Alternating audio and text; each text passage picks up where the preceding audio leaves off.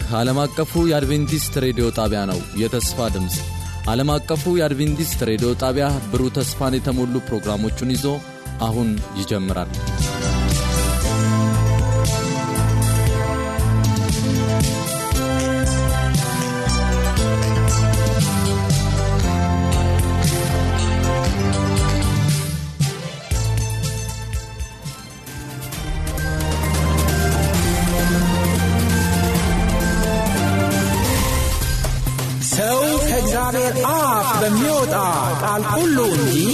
በእንጀራ ብቻ አይኖርም ተብሎ ተጽፏል።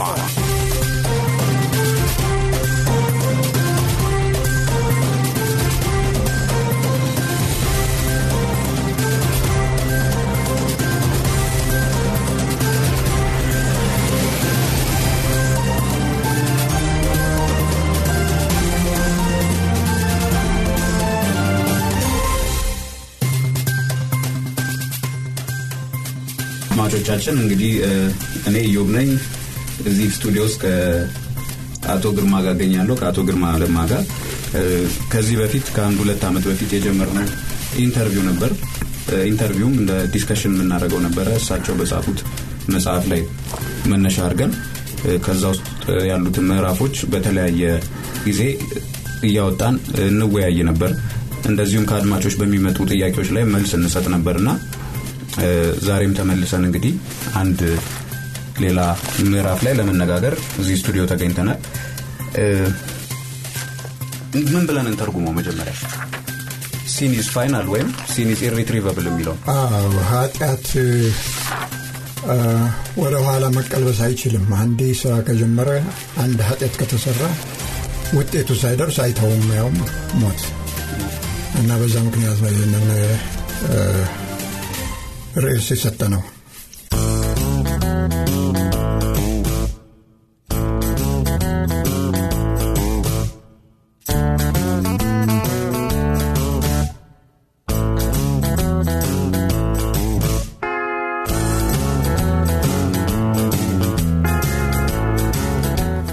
ልክ እንደ በሽታ መድኃኒት ወስደን ምን ብለን ወደ ነበርንበት የምንመለስበት ጉዳይ አይደለም። አንዴ ከሆነ መጨረሻ ነው። በዛ ላይ ደግሞ እንግዲህ ኃጢአት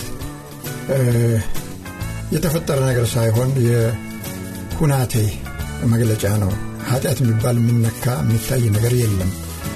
የአእምሮም ሁናቴ ነው ማለት በእንግሊዝኛ እንግዲህ መግባት ይፈን አንዳንድ ጊዜ ያስፈልገን አቲቲዩድ መልካም የሚባለው የማይጎዳ ነው። ክፉ የሚባለው ህይወት የሚያጠፋ አካል የሚያጎድል ሰውን የሚያጎሳቆል ነገር ሁሉ ኃጢአት ነው ይባለው።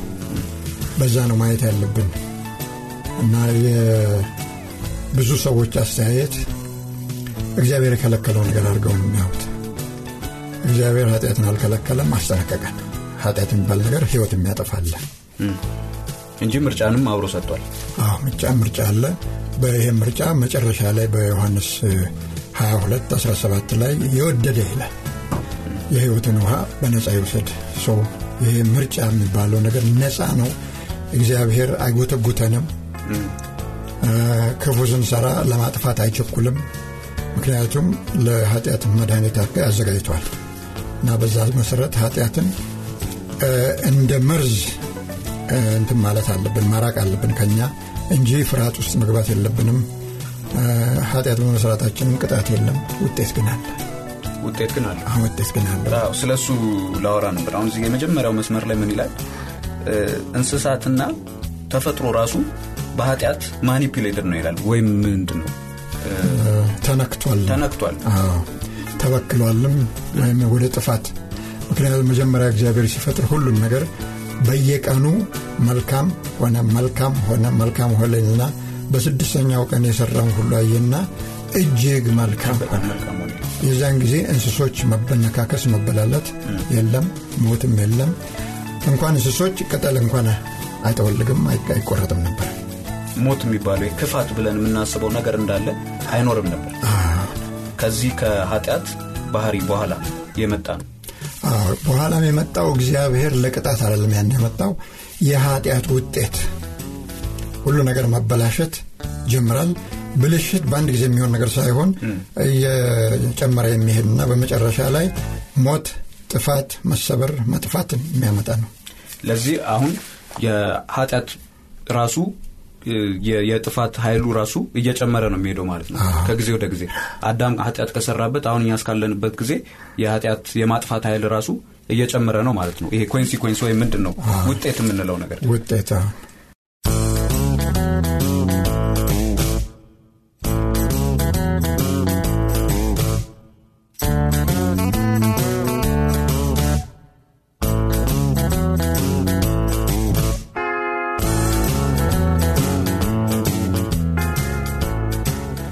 ቀጥሎ ስለ ህግ መተላለፍ ይላል። ያው ምንድን ነው ይሄ ዋና ዝም ብለን ከላይ ከላይ ትርጉሙን ስናየው ህግን መተላለፍ ነው ይላል ኃጢአት። ግን deeper ሲገባ ወደ ውስጥ ሲገባ lawlessness ይላል። ህግ የለሽነት። አዎ ያለ ህግ የመኖር ፍላጎት። ህግ ከሌለ ኃይለኛ ደካማውን ያጠፋል።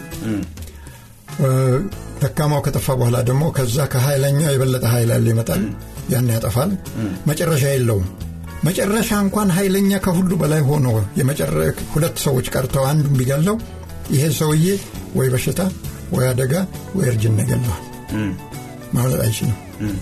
ስለዚህ ኃጢአት የህይወት ጠላት ነው። ህይወት አጥፊ ነው መርዝ ነው።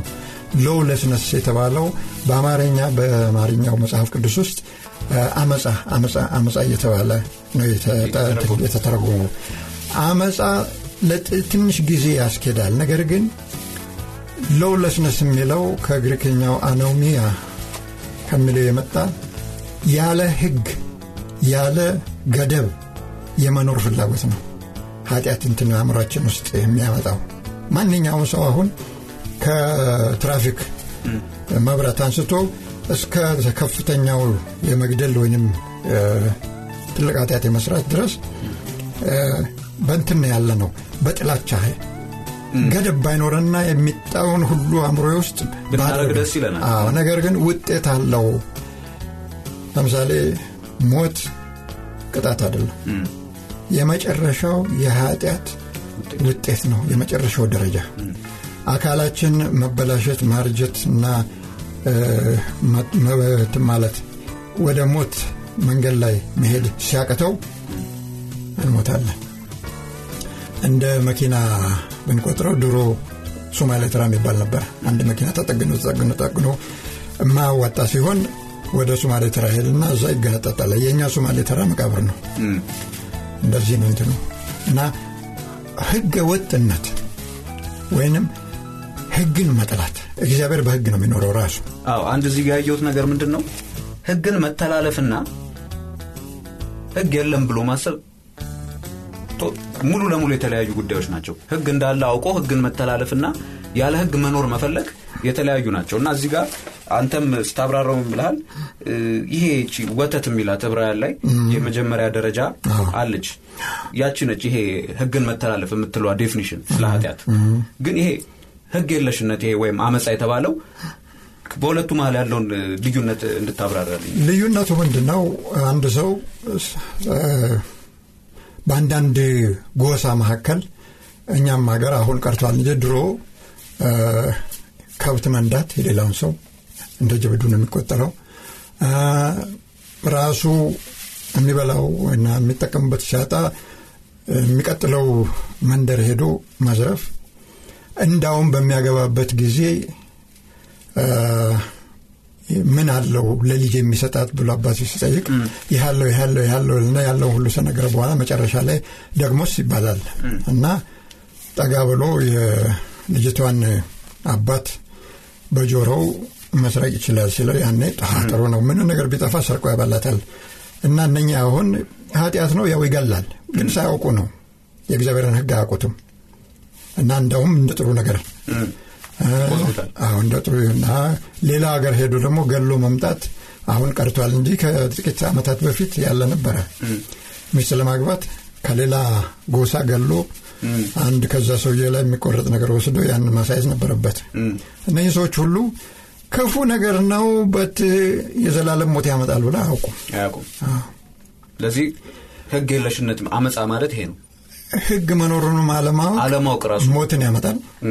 አውቆ ማድረግም ሞትን ያመጣል። እንግዲህ ልዩነቱ ህግን ብናውቀው ሞት እንደሚያመጣ ለህግ አፍራሽነት የተሰጠውን መድኃኒት ኢየሱስ ክርስቶስን መቀበል እንችላለን እና ከሞት ማምለጥ እንችላለን።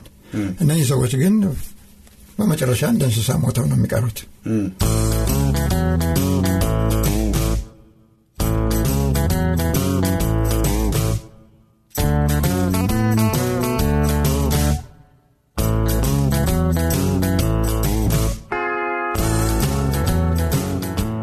ስለዚህ ስለዚህ ስለ ህግ የለሽነት ወይ? ስለ አመፃ ስታወራ እዚህ ጋር ስለ ፍቅርም አውርተሃል አያይዘን opposite of love is in principle selfishness ብለሃል ስለ- lawlessness ስታወራ ነው ያልከው እና የፍቅር ተቃራኒ ራስ ወዳድነት ነው ይላል። እና የእግዚአብሔርን ቃል በ meditative state ወይም በምንድን ነው? ከመንፈስ ቅዱስ ጋር በጸሎት መንፈስ እንበለውና ማጥናት ያስፈልጋል። ይሄን ለመረዳት ብለሃልና እዚህ ጋር ምን ለማለት ነው እኛ በተፈጥሮ ያገኘነው የፍቅር ተቃራኒው ጥላቻ ነው። እግዚአብሔር ግን እንደዛ አይደለም። ያው ራስ ወዳድነት ነው መነሻዊ ኃጢአት። በእግዚአብሔር መንግሥት ወደፊትም መጀመሪያም ደግሞ አዳምን እንደፈጠራቸው ኃጢአት ከመስራታቸው በፊት እኔ እኔ ለእኔ የእኔ የሚባል ነገር አልነበረም። አንዱ ለሌላው ነበር የሚያስበው። ልክ ኃጢአት ሲሰሩ ሚስትየዋ ይቺ ከእኔ ጋር ትሆን ዘንድ የሰጠኝ ሴትዮ እሷ ሰጠችኝ፣ አጋለጣት። እሷ ደግሞ ይቺ እባቧ አንተ የፈጠርካት እሷ አታለለችኝ እና አሁን ራስን ለማዳን መጣ። ራስ ወዳድነት ኢየሱስ ግን ራሱን አሳልፎ በመስጠት ምንነቱን አሳየን። የፍቅር ምንነት ክፉ ነገር ለመስራት ብቻ አይደለም፣ መልካሙንም ለሌላ መስራት? እንደውም ለአንተ አታስብ እንጂ ለአንተ ሌላውን ያስባል። ideally እግዚአብሔር ያዘጋጀው መጀመሪያ እንደሱ ነበር። ወደፊትም እንደዛ ነው ለዚህ ሙሉ ለሙሉ እነዚህ እነዚህ concept ኦች ተቃራኒ ናቸው። ህግ የለሽነትና ራስ ወዳድነት በአንድ በኩል ፍቅር በአንድ በኩል። ሁለቱንም በአንድ ቦታ ልናደርግ አንችልም። ሰዎችን ወዳለው እያለን ራስ ወዳድ ልንሆን አንችልም። ግን ምንድን ነው የሚያድነን? ይሄን? እኛ ራስ ወዳድነት ኃጢአት መሆኑን ስናውቅና ስንረዳና እርግጠኛ ስንሆን የኢየሱስ ቅድስና ለእኛ ይቆጠራል። በኢየሱስ ስናምን መጀመሪያ የኃጢአት ስርየት ይሆነናል። አንደኛ ቆሮንቶስ ምዕራፍ አንድ ቁጥር 30 ላይ መጀመሪያ ድነት ወይንም ሳልቬሽን ኃጢአታችን ይሰረዛል። ከዛ በኋላ ደግሞ ቅድስና ያስፈልገናል። ምክንያቱም እግዚአብሔር መንግሥት ውስጥ ያለ ቅድስና መኖር አይቻልም እንዳውም ዕብራውያን 1 29ን ስናይ እግዚአብሔር የሚባላ እሳት ነው ይላል። የሚባላው ኃጢአትንና ኃጢአት ያለበትን አእምሮ ነው። እና ለዛ የኢየሱስ ይቆጠርልናል። እኛ ኃጢአት ነው ብለን ትንካል ሁለቱ ተደምረው ሳልቬሽን እግዚአብሔርን ፊት ማየት አይቻልም ይላል። አዎ 12 14 ዕብራውያን ላይ እንደሱ ይላል። አዎ የምንጠቅሳቸውን ጥቅሶች የማናንበበት ምክንያት አለን። ያው የራሳችንን ጊዜ በደንብ ለመጠቀም ነው የሚሰማን ሰው የእነዚህን ጥቅሶች እየሄደ ማንበብ ይችላል። እዚህ ላይ የምንናገረው ነገር ሙሉ ለሙሉ ከመጽሐፍ ቅዱስ ነው። በተቻለን መጠን ተጠንቅቀን ኦፒኒየን ወይም የራሳችንን አስተያየት ለማስወገድ እንሞክራለን። የምንናገረው ነገር እንዳለ ከመጽሐፍ ቅዱስ ነው። ማንም ሰው ጥያቄ ካለው እነዚህን ጥቅሶች አንብቦ ጥያቄ ሊልክልን ይችላል በስቱዲዮ ስልኮች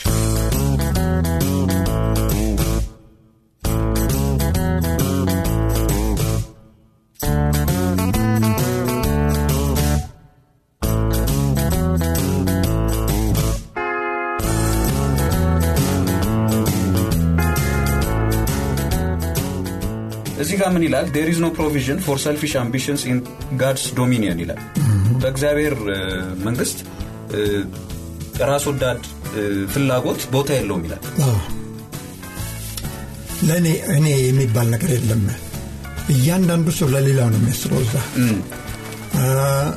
አንድ ነገር አለ የሚቀር ያውም ጋብቻ የለም። ምክንያቱም ሁላችንም የእግዚአብሔር ልጆች ነን። እና አለም ልትይዘው የሚችለውን ህዝብ ይድናል። እና በዛ መሰረት ጋብቻ የለም ራሱ ኢየሱስ እንደ መላእክት ይሆናሉ ይላል።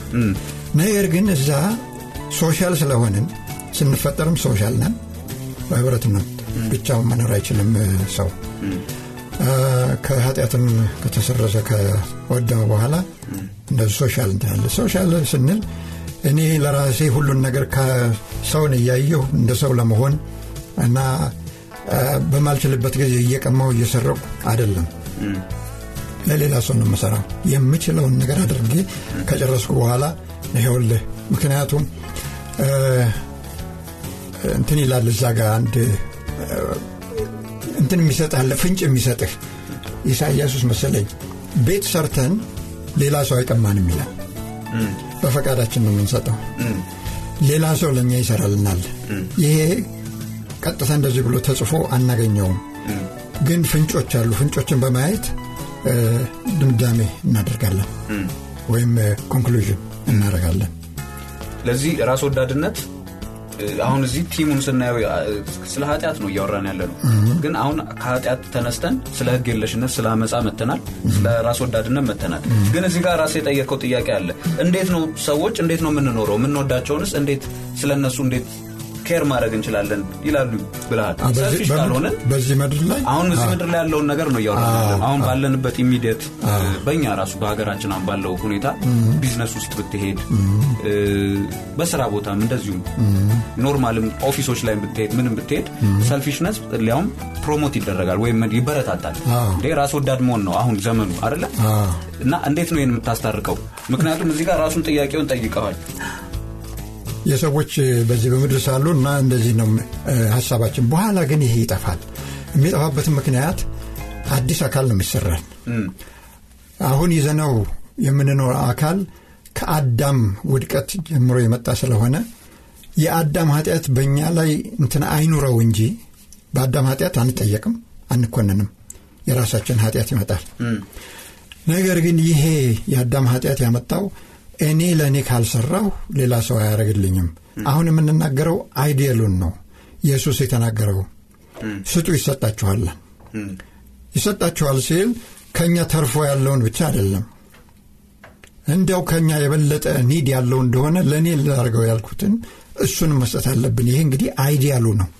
እዚህ ጋር ነው እኔም ጥያቄ ነው። የምናደርገው ሲተርፈን ነው ወይስ ለራሳችን ያልነውን ለራሳችን ያልነውን ነው ማንም ጥያቄው። ማንም ለራሱ ያለውን። እግዚአብሔር ግን ልጁን ሲሰጥ ትርፍ ነገር አይደለም የሰጠን። ምክንያቱም ካነጋገሩ ነው የምናየው። ዮሐንስ 3 16 ላይ ዓለምን እንዲሁ ያለ ምክንያት ወዷልና አንድ ልጁን ተብሎ በአማርኛ የተባለው the one and only ማለት መተኪያ የሌለውን እሱ ነው። እሱ ነው የሰጠን። ብዙ ጊዜ ሰዎች አሁን ትንሽ divert ማድረግ አለብን ትንሽ ወደ ጎን መሄድ አለብን። ተመልሶ ተነስቶ የለም ወይ ኢየሱስ?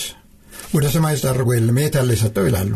ብዙ ጊዜ የሚጠየቅ ጥያቄ ቅርብ የሆነ ከሆነ ከሶስት ቀን በኋላ የሚነሳ ከሆነ ሊያውም ይሄ እንደ እንትን ነው ነው የሚሉት ሊያውም። ይሄ ብዙ ጊዜ ከ atheistኦች ጋር ስንነጋገር ይሄ ወይም ሃይማኖት institutionalized የሆነ ሃይማኖት ከማይከተሉ ሰዎች ጋር ስንነጋገር ምን ይላሉ?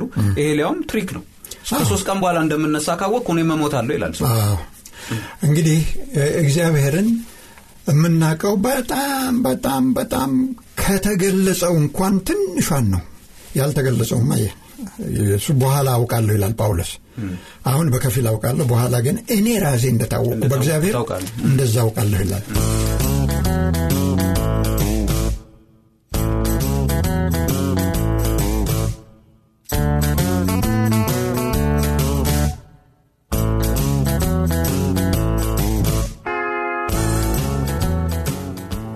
አሁን ያለው ሁናቴ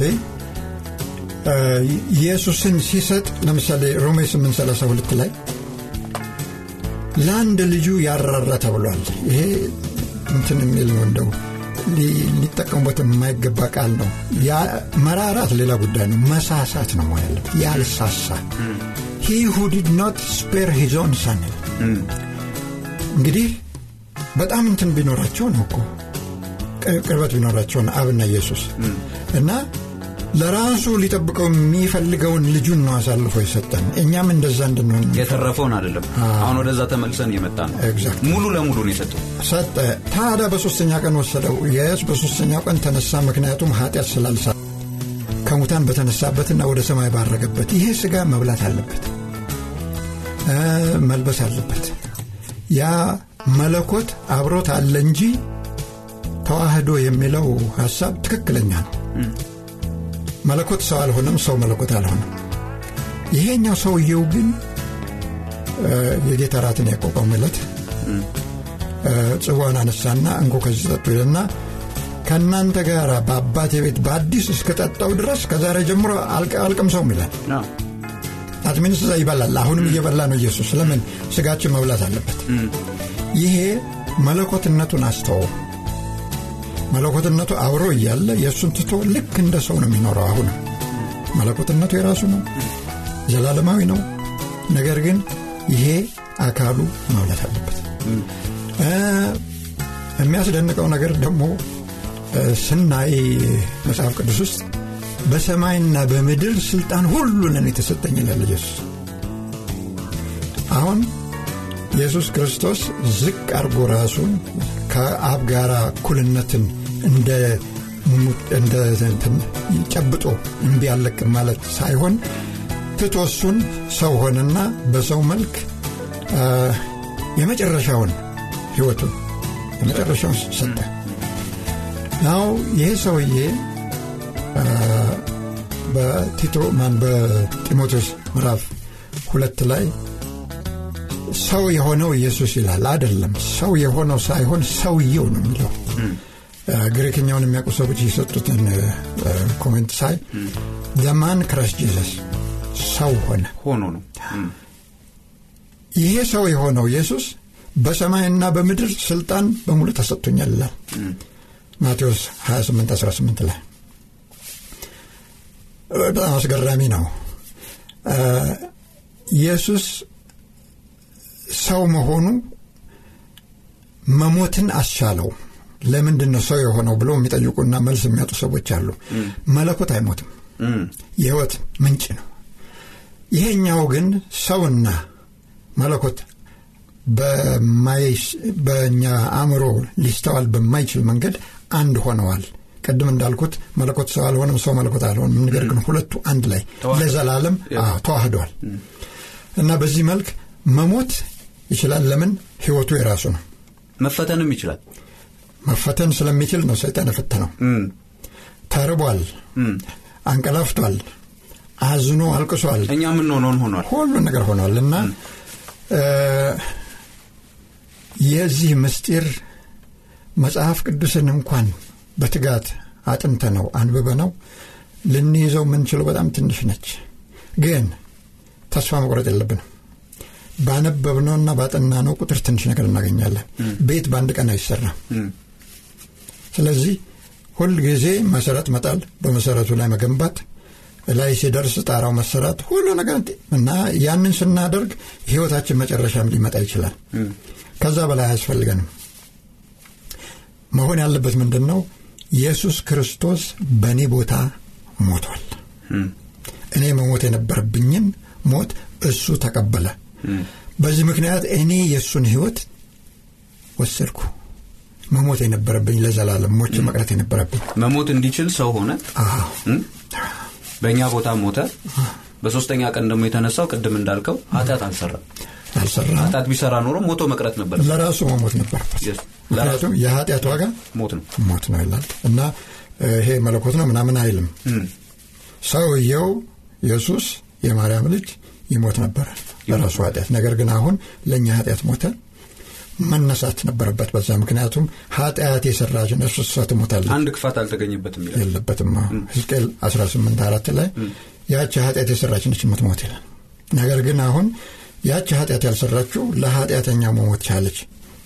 በመለኮትነቱ ምክንያት በዘላለማዊነቱ ምክንያት። እና ከላይ ጀምረን ስናወራ የነበረው ስለ ሰልፊሽነስ ስለ ራስ ወዳድነት ስለ ህግ የለሽነት እነዚህ እንዳሉ ነገሮች በውስጡ አልነበሩ ፈተናው ነበረ ፈተናው ነበር? ፈተናውን አልወደቅም። ለዚህ ሞቶ መቅረት አይችልም። አሁን ቅድም ስንነጋገር እንደነበረው በሶስተኛው ቀን የምነሳ ከሆነ እኔም እሞታለሁ ይላል ሰው። ግን አይነሳም። አይነሳም። አይችልም። አይችልም። እንዳውም ይሄ አካል ሞቶ መቅረት አለበት። ለዚህ ነው አዲስ አካል የሚፈጠረው። አዲስ አካል ይፈጠራል። ብዙ ጊዜ ድሮ እኔ በልጅነቴ የብዙ ሽማግሌና አሮጊቶች ጥፍር ቆርጠው ቅበሩልኝ ብለው የቀበርኩት አለ በዛን ቀን እጠየቃለን። ይሄ የዋህነት እንትን ነው፣ ያለማወቅም ነው። ይህ አካል አይነሳም፣ በስብሶ መቅረት አለበት። ኃጢአት ሰርቷል።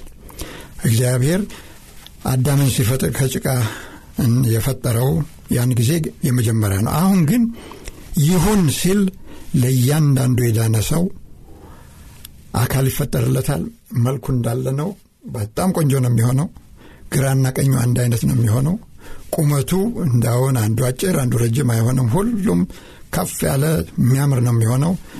ግን በአዲስ አካል ነው የምንነሳው። አሁን